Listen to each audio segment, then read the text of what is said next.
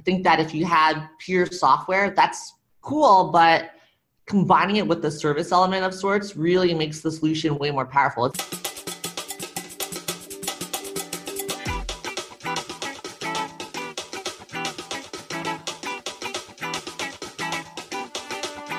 Hey there, PowderKeg fans. Welcome to episode 72 of PowderKeg Igniting Startups, the show for entrepreneurs, leaders, and innovators building remarkable tech companies in communities outside of Silicon Valley.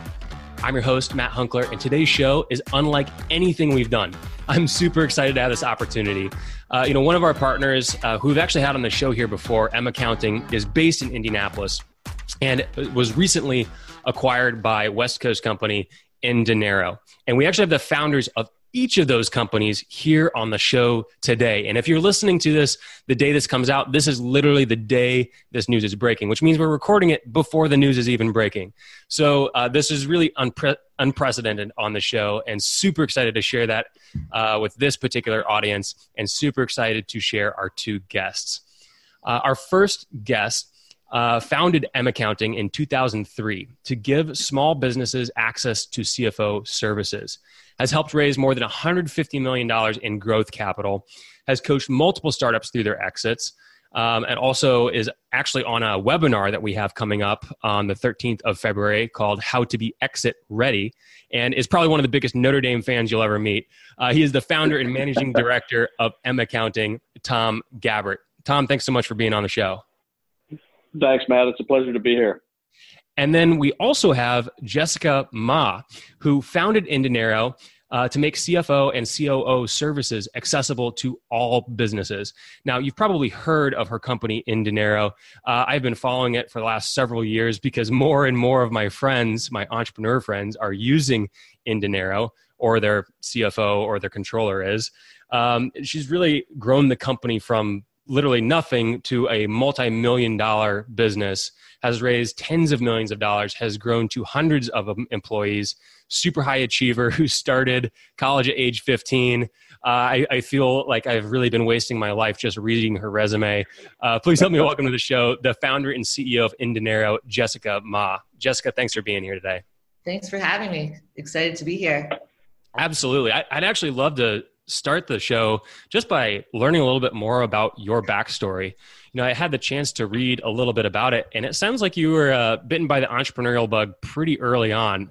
Do you remember your first entrepreneurial memory? I do. My first dollar I've ever made was on the playground in second grade. I sold traced drawings to kids in my class, and I managed to sell this horribly drawn traced drawing for a hundred bucks. And wow. that was my first business. And then I just did a lot of small things like that through my childhood. Um, and then that eventually led to the idea for Indinero because I'd had businesses through high school and college where accounting and taxes and just managing my finances was such a big pain. And the idea of using QuickBooks, hiring an accounting firm, I mean, most of them were really not that pleasant to work with.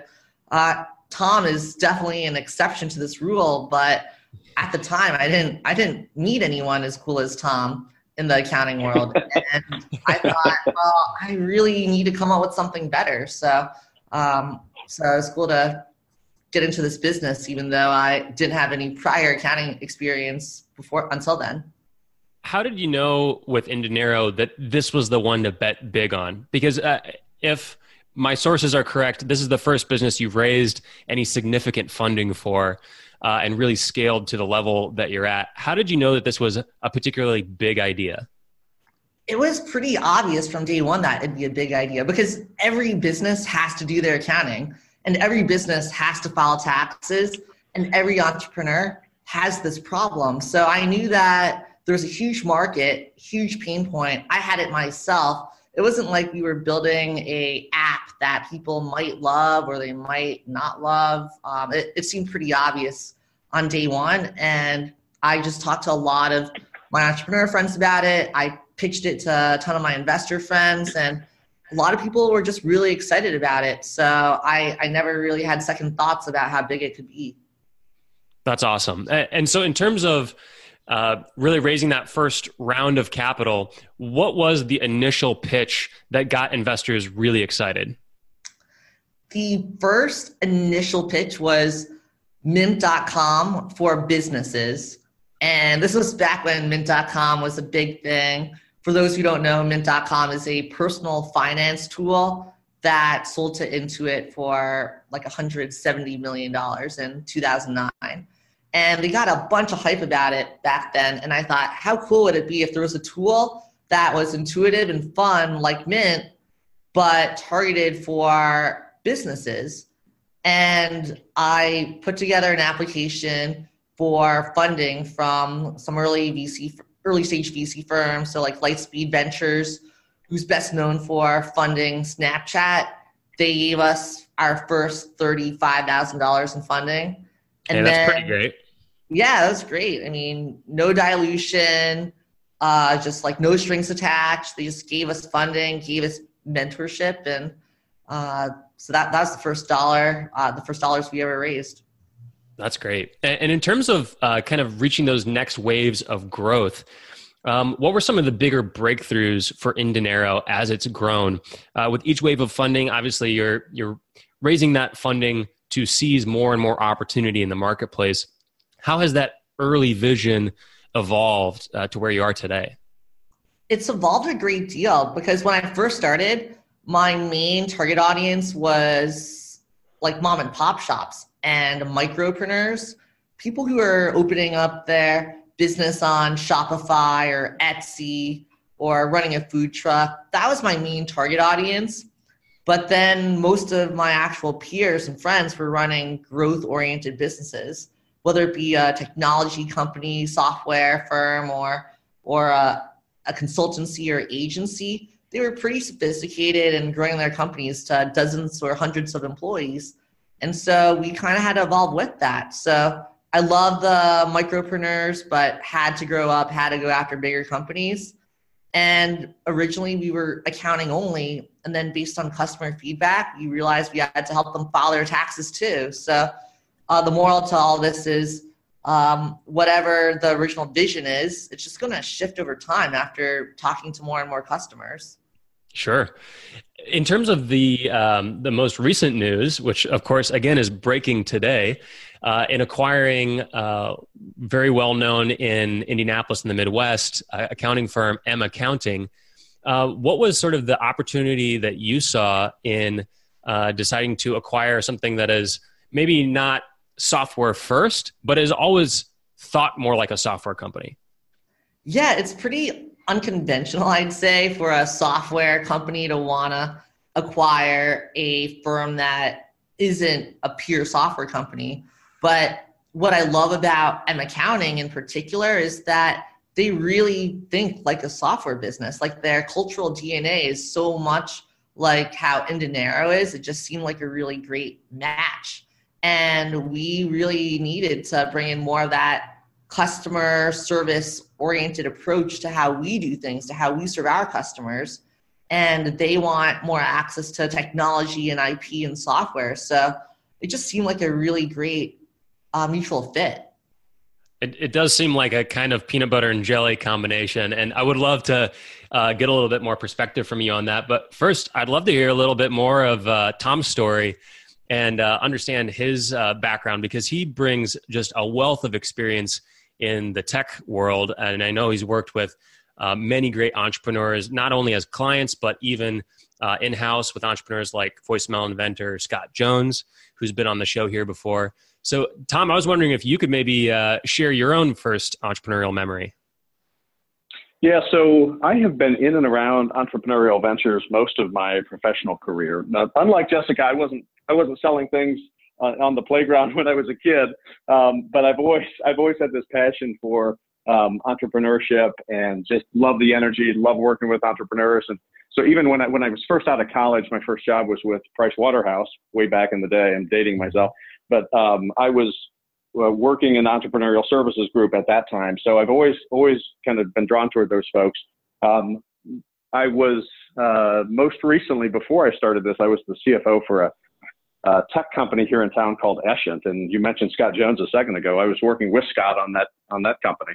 and um, was there through the sale, ultimately the sale of those companies, and decided it was time to leverage my experience in working with tech companies to start my own venture. I had this this idea, this passion that I wanted to start something of my own, and my uh, my thought at the time was that there really wasn't a good place for entrepreneurial companies, business owners to go to for um, forward-looking CFO, financial, you know, strategic advice to help them grow their business.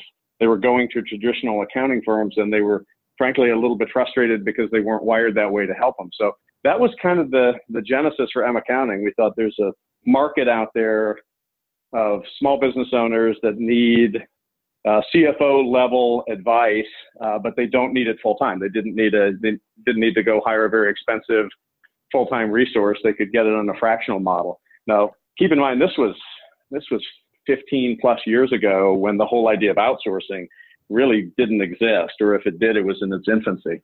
Um, so we were kind of blazing a trail, but um, very quickly we determined, you know, the dogs are eating the dog food here. People really like this model, and we started to grow it and we had some success at the CFO level and also had clients who were pulling us downstream saying, Hey, I love this model, like the CFO services, but I need somebody coming in just helping me at the transaction level, getting my bills paid and the invoices out on time.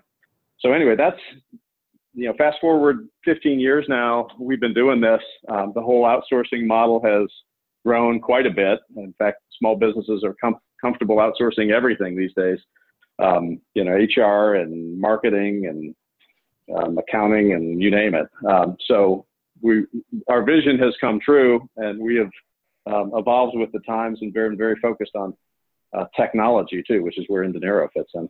Well, and, and we're certainly one of those companies. Um, you know, it's been a real pleasure to have you guys working with us as our CFO, our outsourced CFO, so to speak. Um, and you know, we've talked on previous episodes uh, about the benefits of having a financial model, um, whether it's to raise a round of funding. Uh, or it's to even just make decisions day to day uh, as a business, uh, to even just taking some of the headache out of running a business from bookkeeping to taxes um, I love that you guys do all of that. And it does seem like you've really found a sweet spot in leveraging the best of class SaaS companies, SaaS tools out there um, to make it yeah. easier for entrepreneurs. Can you tell me a little bit about how you found that um, that particular lever for you guys as a business? Because it, it really differentiates you from a lot of the other accounting firms that are out there. Yeah, no, that's that's a good point, and we we do feel like it differentiates us. And part of it is my background. I've I've been kind of in and around the tech world um, most of my professional career, and so I'm drawn to it. I'm kind of a gadget guy, and we've always said that M Accounting is the uh, the accounting firm that wants to be a tech company, which is ironic now that we are actually we are a tech company. We've joined Indinero, so it's kind of fun news. But we have used technology as a differentiator for years.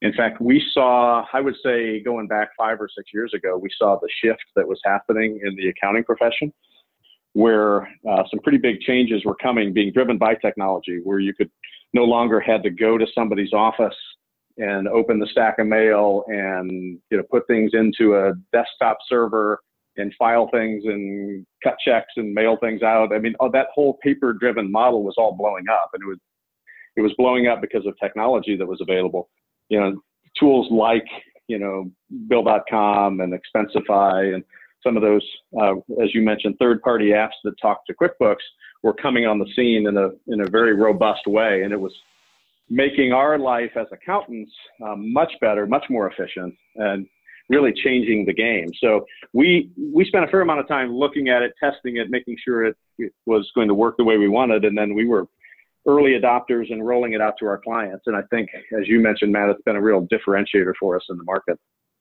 Yeah, in terms of, you mentioned you're a gadget guy, Tom. Um, in terms of testing out new software, um, as an entrepreneur looking at these tools, even utilizing them for yourself, how are you making those decisions of, of which ones to keep and kind of add to your sort of, uh, so to speak, tech stack uh, in terms of how you're um, creating more value or creating more efficiencies at the company? And which ones yeah. you kind of let lapse and maybe you don't renew for the next month? Yeah no that's a good good question. And you know in the early days that was me doing it because i enjoyed it. I, I was always looking at what what was new coming down the pike. But now we have a team of folks a technology solutions group that really is looking at the landscape of um, new technology that's out there, going to conferences every year, uh, testing things out. And our goal is really to use the best in class products that are out there to help our clients. And we are we are product neutral, um, so we're always kind of you know evaluating what's out there. And this is part of what we love about the the merger with Indinero is we now we now have a group of developers in house that can help us um, not only use other third party apps that may exist, but to develop our own platforms that can that can help clients realize you know a better service delivery model. So we're we're really excited about that. Mm, I love that.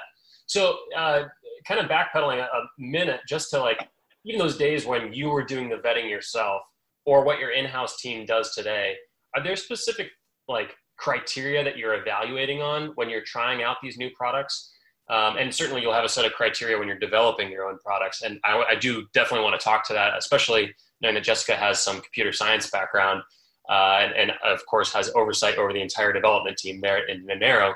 Um, but in, in, terms of taking off the shelf tools and off the shelf products, Tom, uh, what are some of those things that for you are like this is a this is a let's absolutely use it and try it out, or uh, this is definitely something we need to let expire and uh, and go on to the next thing.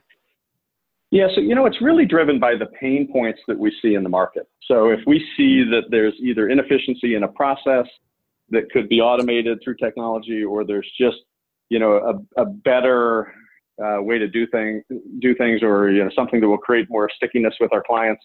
You know, we're we're drawn to it and we'll try it out. But it really comes from that you know feedback we get from our clients or things that we experience firsthand, where we say, "Wow, I wish there was something that could solve this problem," and then we're you know we're out there looking for it. You know, whether that's you know financial reporting, dashboards, you know, cash flow management, bill payment. I mean, there's all kinds of things that have come on the scene in the last five years that have changed the way we as accountants, you know, provide service to our to our clients.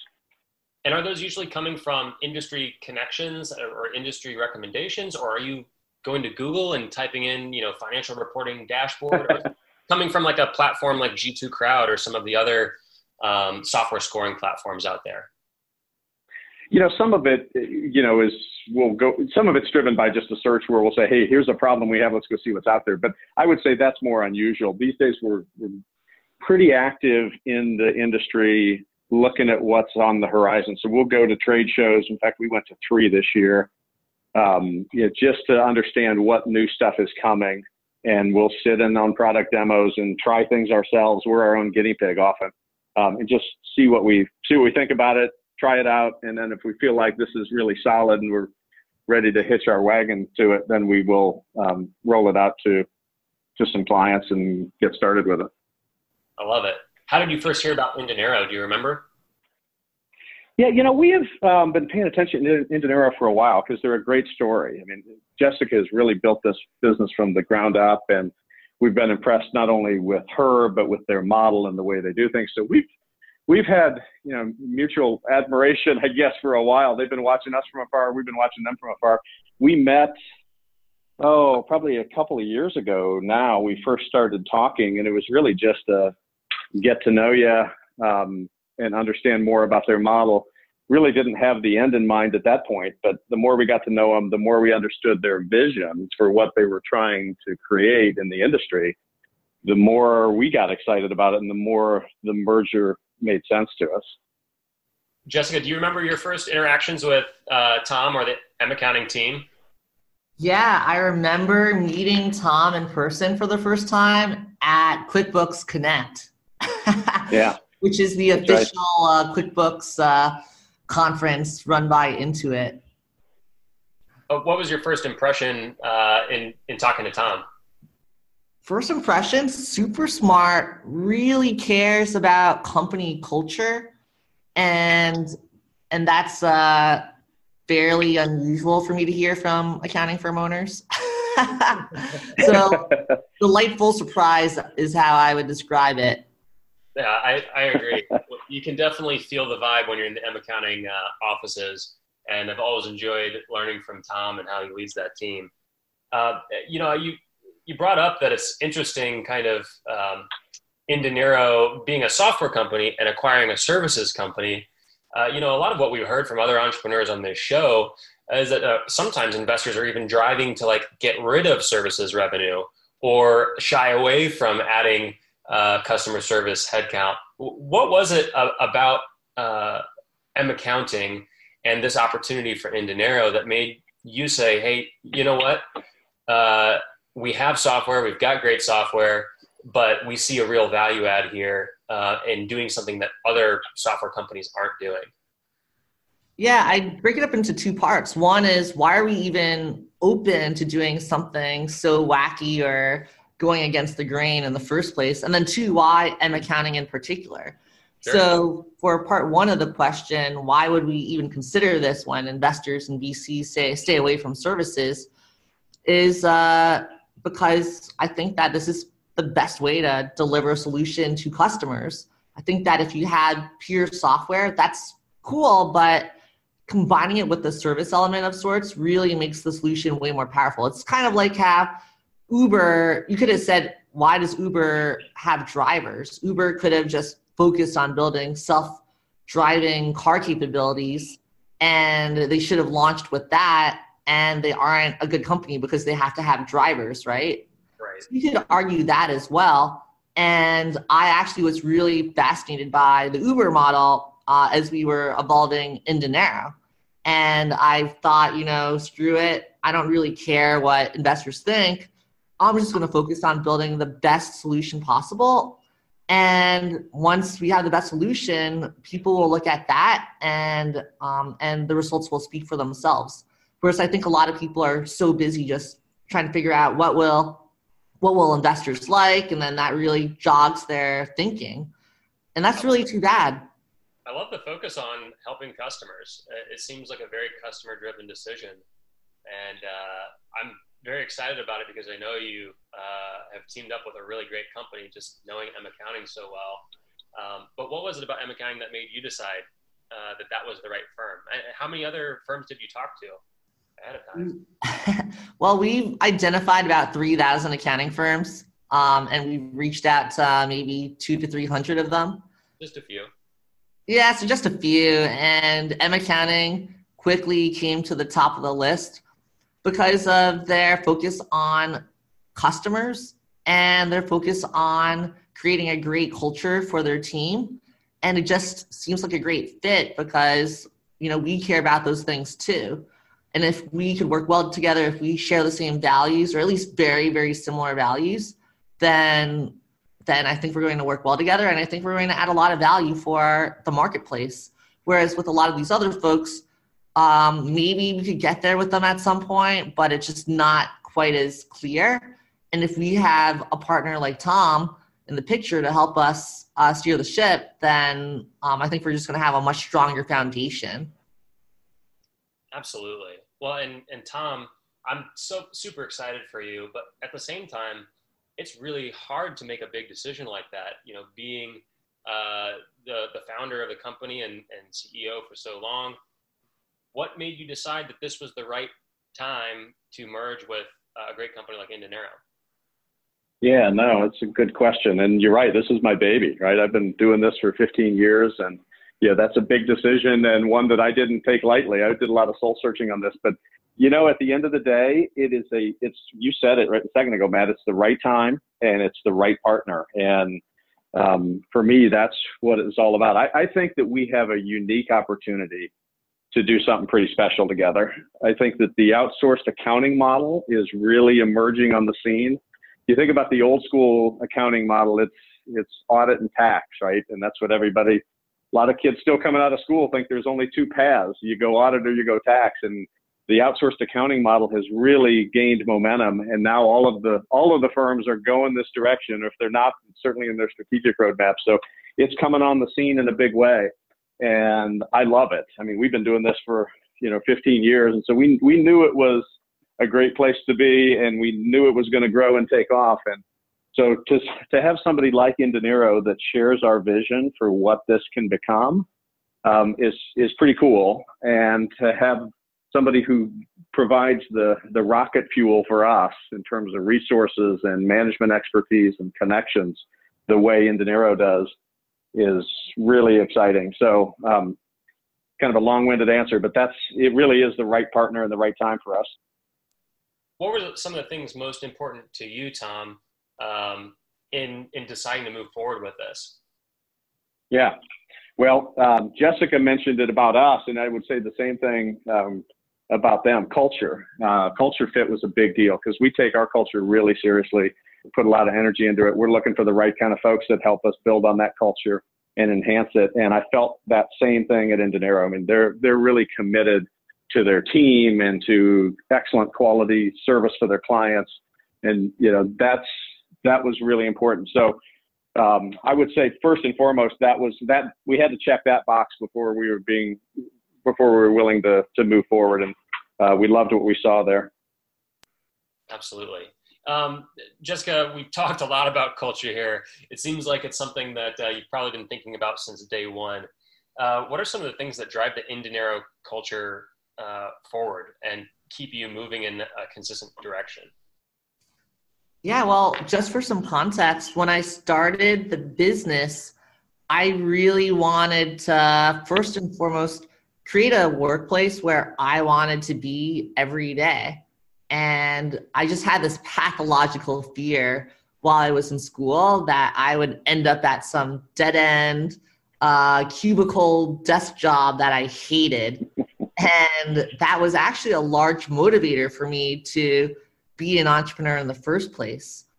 And when I started Indinero, I knew that I would be able to create whatever I wanted. And um, so aside from, you know, creating a fun, lively workplace where people don't take themselves too seriously, which is all super important, um, I really wanted to have a place that, I mean, the number one thing that, that I know I've kind of repeated uh, over and over again on this podcast is the customer centric thinking. And what does that really mean? Like for me i love hanging out with my customers. Like i become close friends with so many customers and you know i'll take them on weekend getaways and trips and stuff and i saw some customers even uh, while i was in utah uh, snowboarding over the um, just literally yesterday actually and then i went uh, went went out to sundance with another customer the weekend before that so it's like I really love spending time with these people and learning what are their problems. And so uh, it's cool to see that my entire team feels the same way. On top of that, um, I mean, let's go through our other core, core values. Um, one of them is uh, take extreme ownership. I want everyone to be an entrepreneur here.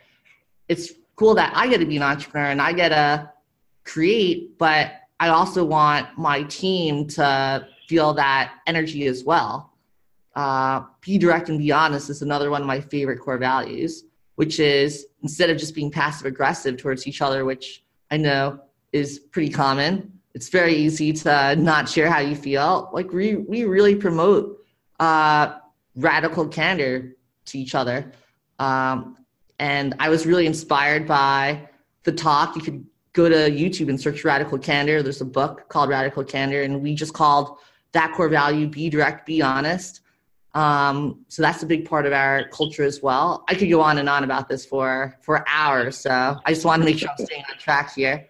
Yeah, no, I, I absolutely love that, and, and we might need to do a, a follow up episode because it sounds like there's a lot there um, that I, I, would love to learn more uh, from you on uh, how you've set that up and maintain that as you've scaled.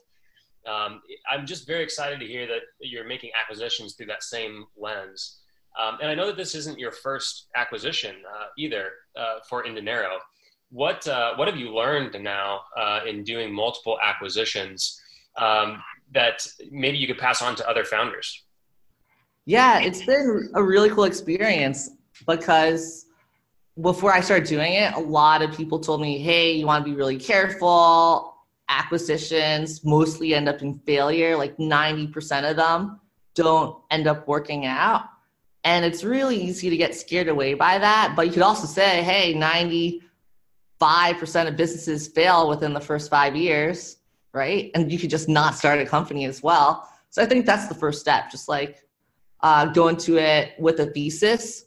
Our thesis is combining technology with service practices could be really incredible. So, what's your thesis? What are you doing it for? And just be really clear on that Um, my other advice is look at a lot of different targets. Like we talked to hundreds of accounting firms, and we've only picked two so far. And it's really easy to get caught up in the first one you see. And uh, I think it's like dating. You just got to date around and know what you like. And then three, make sure that you're really aligned. Make sure that the founders uh, all get along. So I know I could get along with Tom, um, and I know Tom could get along with the rest of my team, and vice versa. So just making sure that interpersonal fit is really good. I think that actually solves a lot of problems because you know there are going to be a lot of challenges in uh, integrating and going down uh, that path. But as long as you all get along and respect each other and have share common vision and values, then I think the rest of the details tend to work themselves out far easier. I really like that. And yeah, I like that you say that you have a, a thesis um, for your acquisition strategy. Um, you don't have to share anything, obviously, that would remain confidential. But just in terms of like how you put together that thesis, what does that look like um, for you, Jessica? Is that a one-page document? Is that a hundred-page document? Is it a PowerPoint? Uh, how, how did you actually break that down into something that was specific enough but not uh, limiting or uh, focusing on the wrong things? I actually, uh, I haven't told Tom this, but I wrote like a, I don't know, like a five to 10 page uh, essay documenting exactly what I thought needed to happen and what it would look like and just mapping out the entire game plan, so to speak. And uh, I kept it mostly to myself. I shared it with a handful of people. I haven't even shared it internally. It was more just a way for me to journal down my thoughts. And I'd say most of it is something I'd stand by, but I would just add so much to it now that I have some more experience. Like, for example, the emphasis on interpersonal fit um, makes it so obvious that that's critical and essential but it's not something I took as seriously when I wrote down the thesis. Like when I wrote down the thesis and the thought that we should go after uh, this as a as a strategy, um, I I just thought about it from a I don't know, just pie in the sky. Oh, wouldn't it be cool if we did this type of vantage point? Um, but now that we're in it, it's it's definitely evolving. So I'd say I should probably actually go back to my document and update it. No, that's really cool. I, I love that exercise. Um, and, and, in terms of the, the benefits of that, I'm sure that it, there is a lot there in terms of um, being able to recognize opportunity when you see it that aligns with that vision. Um, at the same time, uh, allowing you to ignore things that aren't on your path um, when they might come in as potential distractions. Uh, and I imagine too, Tom, uh, th- this really sounds in, in line a lot of what you coach us at PowderKeg and what I've seen you coach other entrepreneurs is is sort of in in having a plan and having a, a direction you want to go. Um, and in terms of that direction for M accounting, what are some of the things that really lined up for you in terms of um, your own strategy, uh, not necessarily like the get acquired strategy, but the the strategy of how you want to grow the company and uh, where you want to focus your energy. Yeah, no, that's that's good. We we have had a, a vision that we've been talking about for the last oh, three years at least. That we one see the opportunity that's happening in the industry, and we want to take advantage of that, and we want to grow. We want to get into new markets. You know, for example, that's one of the things that's been on our um, roadmap for a couple of years. That we we want to get into some new markets, and we want to take our model that we think is pretty unique and get it out there um, into some you know entrepreneurial markets that would really uh, I think benefit from it. So you know that's that's one example, but there there've been several instances like that where you know we want to we want to grow, we want to be aggressive, and I think the Indinero opportunity really dovetailed perfectly with our own internal plans. We weren't looking to partner with anybody specifically. We we were trying to go execute a lot of this on our own and um, and having some success, but it's also hard uh, to do it on your own. And then we, you know, got to know Indinero. The more we got to know him, the more we liked, and the more we realized we shared a common vision. And um, that's when the partnership in our minds really started to make sense, and thought we can join forces and do this together. And really, as I said earlier, really create something special. in terms of um, advice you'd give to other entrepreneurs or that you have given to other entrepreneurs who are considering uh, an acquisition um, or a merger of, of, sorts, what are some of the pe- most commonly given pieces of advices from an accounting and um, finance perspective? Well, the big one isn't. I wouldn't say is accounting and finance related. It's it's the the people side of it. Um, we spent a lot of time. We talked about this, and I'll piggyback a little bit on what Jessica said earlier.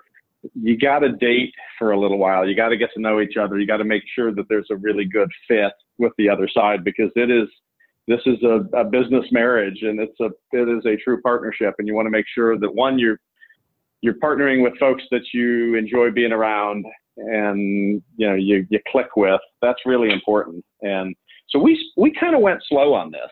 Uh, we we were talking two years before we actually pulled the trigger, and we spent a long time just kind of getting to know each other and developing a, a mutual respect and a comfort level. And I that, I consider that to be foundational. You got to have that, and if that's there, then you can really get into the business stuff. But um, you know, from so you know, there's that piece, and then from you know a financial standpoint, I'd say I preach this all the time. You got to model it out. You got to have a you got to have a financial roadmap so you kind of know where you're going and put the two pieces together, identify the synergy, and you know, map it out and test it and make sure it makes sense.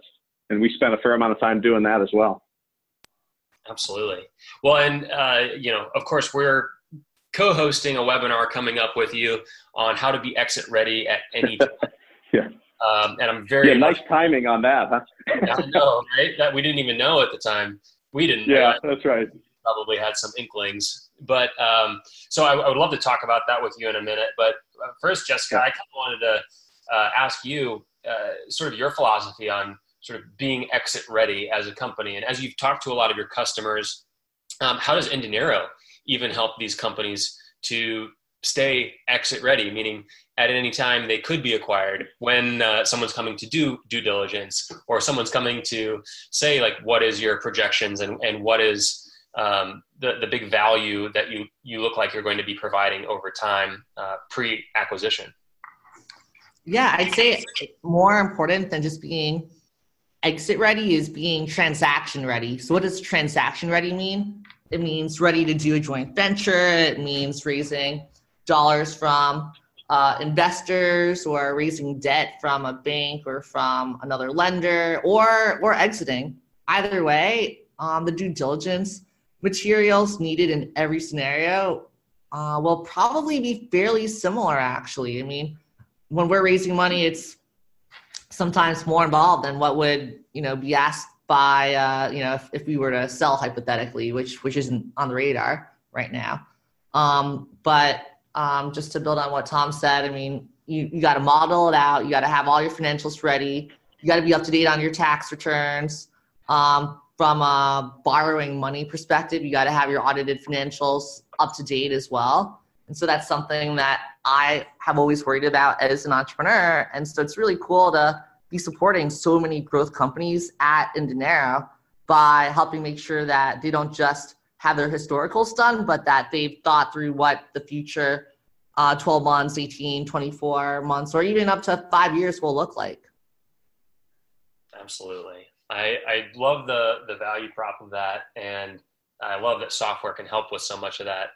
Uh, but we've certainly experienced the benefit of the services working with uh, you, Tom, at M Accounting, and, and, the rest of your team uh, we've assembled a pretty rock star lineup for this uh, upcoming webinar uh, on February 13th.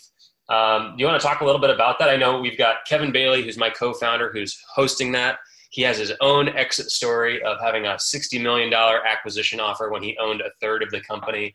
Um, but letting that kind of slip through in, in some of the process that ensued. So he'll be sharing a little bit of his perspective and asking questions through that lens, not only of you, Tom, but uh, from a partner at High Alpha, as well as another serial entrepreneur, Danielle McDowell, who will be on the, the webinar as well. Uh, but, but in terms of sort of the, the questions you want to answer on that webinar, what, what are some of the things that uh, you hear the most from entrepreneurs who are looking to be exit ready or eventually one day get acquired? Yeah, so a lot of times they don't. Um, I don't think they they put the value on having their financial house in order that they should, and that's one of the things we preach early on is you, you need to you need to get yourself ready. You know, whether you're raising money or whether you're selling the company. And as Jessica said, uh, the the items you need to have and the you know the, kind of the rigor you need to have in place needs to be there regardless. And so that's one of the big things I think we want to talk about is what does that mean? And give some real world examples. And we'll get into that. You mentioned um, High Alpha. We're going to have Eric Tobias join us. Eric and I worked really closely together for a couple of years, and we'll tell this story in more depth on the webinar. But I remember the meeting when we went and talked to him, and he was at that point just a prospect, but he said, Look, you know, my business is starting to take off. Some good things are happening. I'm wearing all the hats right now. He was chief cook and bottle washer. And he said, I, I need to focus on the growth part of my business and I need you guys to take over the, the, the finances and really get everything in good shape so that when the day comes when we're either going to go raise a bunch of money or we're going to sell the company, I'm not sure which one, that we're ready. And so Eric was really wise in that respect, and he knew he saw the value in it, and he knew that he had to get himself ready.